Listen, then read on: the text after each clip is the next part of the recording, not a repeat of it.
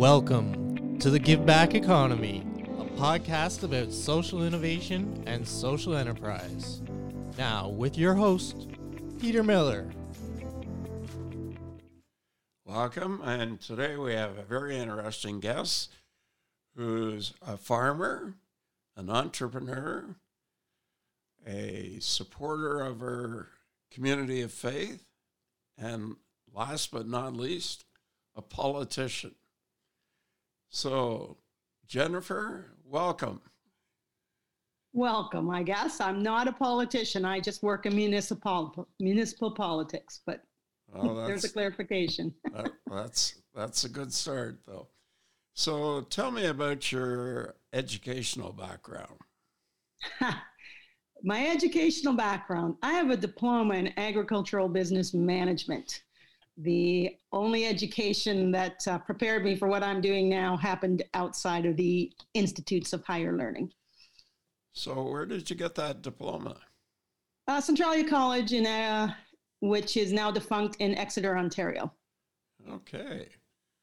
So, once you finished that, what was the next part of your career? Well, I actually briefly worked probably six months to a year on a farrow to finish operation. And then I married my husband, and I've been dairy farming ever since. And where are you located? Currently, and for the last 35 years, 36 years, maybe 37, I'd have to check the calendar. It's been that kind of year. I have been in Ashfield, Colborne, Wawanosh Township, which is in northern Huron County, which is in southwestern Ontario, Canada.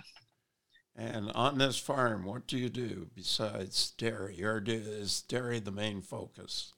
Uh, we actually have a few hundred acres, so we also grow corn and wheat. Uh, but the primary in income source is cows. I, I don't do much of the cropping work. I milk cows every day. And how often do you do that? I personally milk once a day. We milk three times a day on this farm. And what do you do with the product? Milk, market it, and and encourage everyone to drink milk and be happy. and where do you market it to? The Dairy Farmers of Ontario. It's uh, they market it for us. We are all our produce is and product is controlled by the marketing board. So all we have to do is produce it, and they do everything else. So, do you have to drive it to a certain place, or Oh no, the milk truck comes rumbling in every other morning, picks it up, uh, and takes yeah. it somewhere. Sure, different different uh, creameries. I I walk to work, and I walk home from work. Takes me about mm, thirty seconds, fifteen if I'm in a hurry. so, is your husband involved in the farm? Actually, my husband and I were the sole owners of it up until March 1st of 2021, when my 29 year old son has taken over for us. So technically, I'm not the boss anymore. I am now an employee. So it's lovely. my life really hasn't changed, but the responsibilities in theory have. Mothers are always the boss. Don't uh, don't sell yourself short. Yeah, but mothers are more effective if they don't say they're the boss. I see. so tell me, uh, what's your usual day look like? Oh, Peter, are we talking pre COVID or do you want me to confess that currently some days because. Well, pre COVID and now? Uh, I think probably the reason you have me on your show is not because uh, I'm a dairy farmer. It's because I'm a director of the Kingsbridge Center, which is a repurposed church that was closed in 2012. And the community formed a not for profit charity, uh, registered charity. And we run it as a cultural center with a community based agenda. So we have programs that bring in people from afar that pay for the operating expenses of the building so that the community can have a uh, affordable facility for use. And that has taken up an inordinate amount of my time for the last uh, uh, almost 10 years now. Uh, yeah, so, so that's t- where I spend all my day. So tell me more about the center. It's It's an old church, is it? Uh, yes, it used to be St. Joseph's Catholic Church. It was built in mm, from 1903 to 1905. Uh, it closed in October of 2012 with about five weeks' notice. It was a very abrupt closure based on the inability to staff it, I believe, although that's not necessarily what was the story at the time. Uh, so the community uh, came together and we had a bunch of public meetings because um, there is no other space. This is a very rural area. There are no towns. There are actually no other public spaces for about 15 kilometers. So we ended up uh, raising $180,000 through uh, private donations. We purchased the building for a dollar, but that was our assessment of what we needed to bring it up to code by the time we did the electrical and the windows and the wiring. And the bricks sat empty for about two and a half years. But anyway, uh, we got interim possession in May, full possession in June of 2015. By August of 2015, the upstairs was open for use. And in August of 2020, five years later, we had finished completely gutting and renovating the basement in stages as we could afford. In 2020, while it was closed, we actually installed a lift into the century old building, so it is now fully accessible. Uh, we're working on a lot of actually accessibility features because if you can imagine a church that is 7,800 square feet on one level, uh, is not really handicap accessible, but it is now. We've done a lot to promote it, and and uh, it works extremely well. So, Jennifer, is there land outside that's unused? Um, there's a little bit that runs the. There's a cemetery behind, as there would be, which is uh, severed. The diocese still owns that. The parking lot is shared by both the cemetery and the Kingsbridge Center. And then there's a long, narrow strip that really is just there. We don't really have a whole lot of use for it um, right now. Everything that happens happens inside the building. For example, last year we had um, 50 events scheduled, none of which happened because of COVID. We had 37 the year before, which happened, and they ranged from concerts, family and children events, theater, uh, speakers, art and photography shows, uh, weddings, ecumenical services, memorials, card parties, bingo, uh, yoga. The the community has really used the building for just an incredible amount of things that we never even thought they would have. The occupancy rate, I don't have the numbers in front of me, but I believe out of the 200 and say 50 days that it's open because we closed from like December to April for renovations because we're constantly renovating. Uh, the occupancy rate is about 60%. Like it's used several times a week by somebody. Excellent. So, the impact of the pandemic. The impact on the pandemic. Well, the reason we purchased the building was because of the social isolation out here. Uh, like most, or many anyway, rural churches, everything that happens it's not just a faith building, all sorts of social events, whether it's the supper or the youth groups or, you know, the, the Cub Scouts meet there or something happens there. And when you lose that building, the community um, loses a space to meet so that these these people that are are normally isolated by geography from other services and other people are now actually isolated from each other because they, they don't even see each other. So when when the uh, pandemic closed the center for the community, it's been difficult. But it's been difficult for everybody. At least this time, we're not isolated and alone all by yourself. Everyone has to stay home.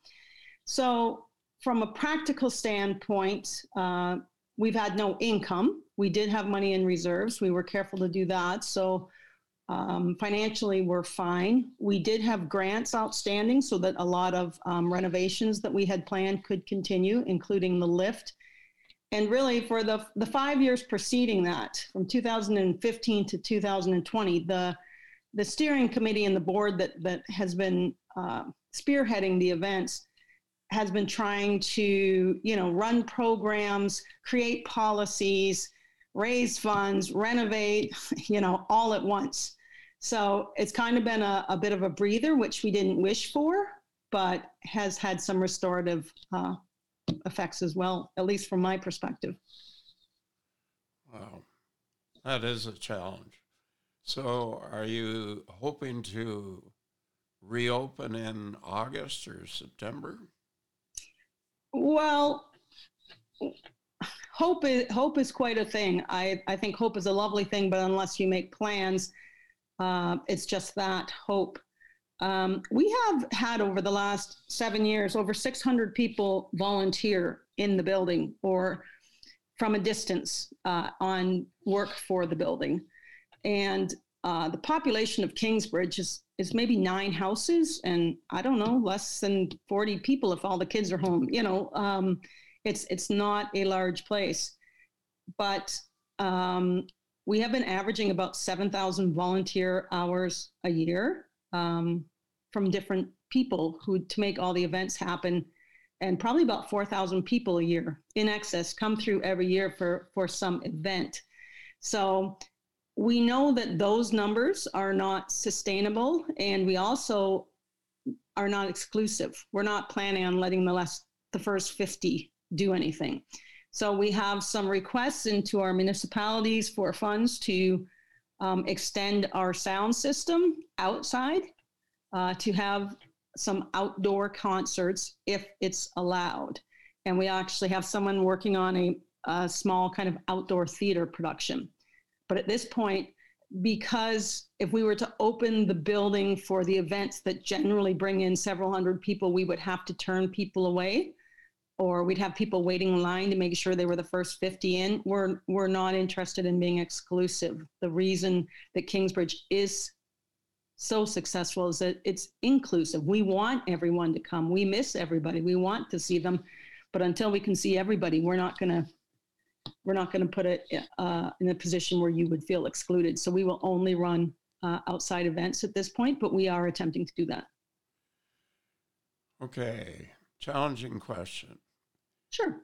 Three years from today, what's the center going to look like? Well, three years from today, we will be hanging on our wall a National Trust for Canada award for resilient communities which you have to be 10 years in existence before you can apply. And we started in 2012. So there's that.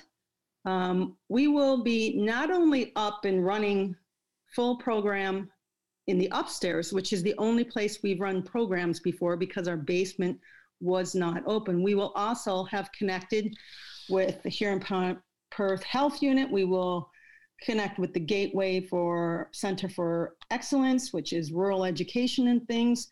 Um, we will be running programs for rural education, for youth, for seniors out of our basement. We will be on the national. That is when it's going to happen in three years. well, there's a group that I suggest you may want to consider checking with. It's called Rural on Purpose which is a very interesting organization out of Belleville. And I know the people that run that, so it's something to uh, consider. That's, that's a great tip. They're uh, all all they're doing is encouraging rural communities to grow, and they show them how to do it. Well, when we began this process, this was 2012, and it was not anything anyone wanted to do. Um, and there was no help. There was nothing on the internet. There was no um, push from the top. Now you hear the province talking about community hubs and how po- how important they are. You you see, I think your organization started about 2017, but in 2012 there was nothing, and we looked, and we've been making up everything from scratch as we went, and we freely freely share all our resources with anyone because we've we've been where there's no despair or where there's despair and there's desperation and there's determination. And the only thing you can do is put your head down and keep on and get your stubborn on and keep that hope alive and the faith and the faith in each other that you can accomplish these things so if there is now rural on purpose that's great because we're purposely rural but we are we are very rural so we don't need any encouragement to stay rural because we are rural but we're happy for any help in uh, resources or uh, education and we're happy to share it as well. So, have you thought about developing kind of an operations manual or a marketing manual that could be copied in other communities? Absolutely. We we have started that. Um, we make policies. Uh, our biggest thing is uh, go big or go home. There's no point doing anything half-assed. Uh, although probably shouldn't say that word, but that is it. Go big or go home. Never say no to anything. Write down everything you do. And we actually have developed something that we call the Kingsbridge Lens, which we share widely. And it is the seven things that we feel that any nonprofit needs to do successfully in order to not only to have a good event, but to encourage succession planning. And you would think I'd be able to rattle the seven off my head because I used to be able to, but I haven't done it for a while because we've been in COVID. But it it it has seven points, and you know they're like media, volunteerism, on opportunity to donate, uh, create your mission, um, mentor, all sorts of things like that. And and for every one of those points, we have what we call a filter, which is you know, I'll use the volunteer one because that's very easily. I will tell you that for one event, Kingsbridge the Musical, we had 93 volunteers. But that's great. But when you put it into our Kingsbridge lens, for example, it asks how old are they? What were they doing? Who helped them?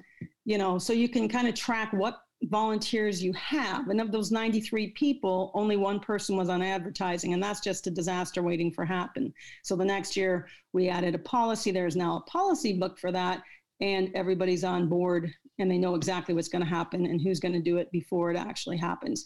Because what I like to say is if you have 20 volunteers, that's great. But if they're all 90 and making pies, then it's not a very sustainable operation. You have to have somebody learning to make those pies and somebody who's going to go out there and grocery shop, right? You have to know who your volunteers are. And if you don't have a volunteer there, why not? What's the problem? What needs to change so that somebody can do it? We have a lot of volunteers because there is a job for everybody. No matter what your talent is or what you want to do, we need it done. So, whatever you're good at, we want you and we really want you. So, people want to feel welcome and they want to feel useful and they want to feel part of something that's bigger than themselves. And that's what's happening here. Just a lot of ordinary people working together to do something extraordinary. So, Jennifer, if somebody want of our listeners or those that will, will listen to this podcast want to get a hold of you, do they go to the center? Well, the center's closed right now. No, and no. Does the center have a website, though? Yes, it is. It's kingsbridgecenter.ca. Okay. There's uh, actually a, a new video we just put up about our progress. If you go on YouTube, you can also find one that we made – the day of our, our first work bee about what we dreamed we were going to do. And then this last one is the update of how far we are. And there's a mailing list you can get on. There's pictures of our progress. There's, you know, contact numbers. We're happy to help anyone who needs help because sometimes that's all you need. Help isn't really necessarily someone doing something for you or giving you money. Sometimes it's just somebody giving you encouragement and saying, we believe in you. And I know that because we didn't have that when we started. And it's very difficult to go forward without any encouragement or even any expectation that it might work. Well, we're proof it does work, and we're happy to help anyone on their journey. Okay, so last but not least, let's talk about your involvement in the municipality as a quasi politician. Uh, hmm. I am a municipal councilor. I have been for six or seven years, whatever I am in the term. I'm in the middle of my second term. In the first term, I used to say I was a one term councilor because if you ask me a question, I will answer it whether I think you want to hear that answer or not. And apparently, people respond to that, to just getting the truth, whether it was what they wanted to hear or not. Um, where I live is the home of the K2 Wind uh, wind farm. It is the largest one in the uh, province of Ontario. It was extremely divisive. Uh, there was a great battle here for a couple years. And people kept encouraging me to get on council, and I kept saying, I have a full time job and I work at the Kingsbridge Center. I don't really have time for this. And then I went to one event where I saw what had happened to the people because of the political things. And I realized that no matter who won, at the end of the day, we were going to have all these neighbors who are bound together by land, but had been divided because of politics. And I realized that the real thing that had to happen was that people had to learn to build bridges and work together again. And so for me, it's always about the people, no matter what I'm doing.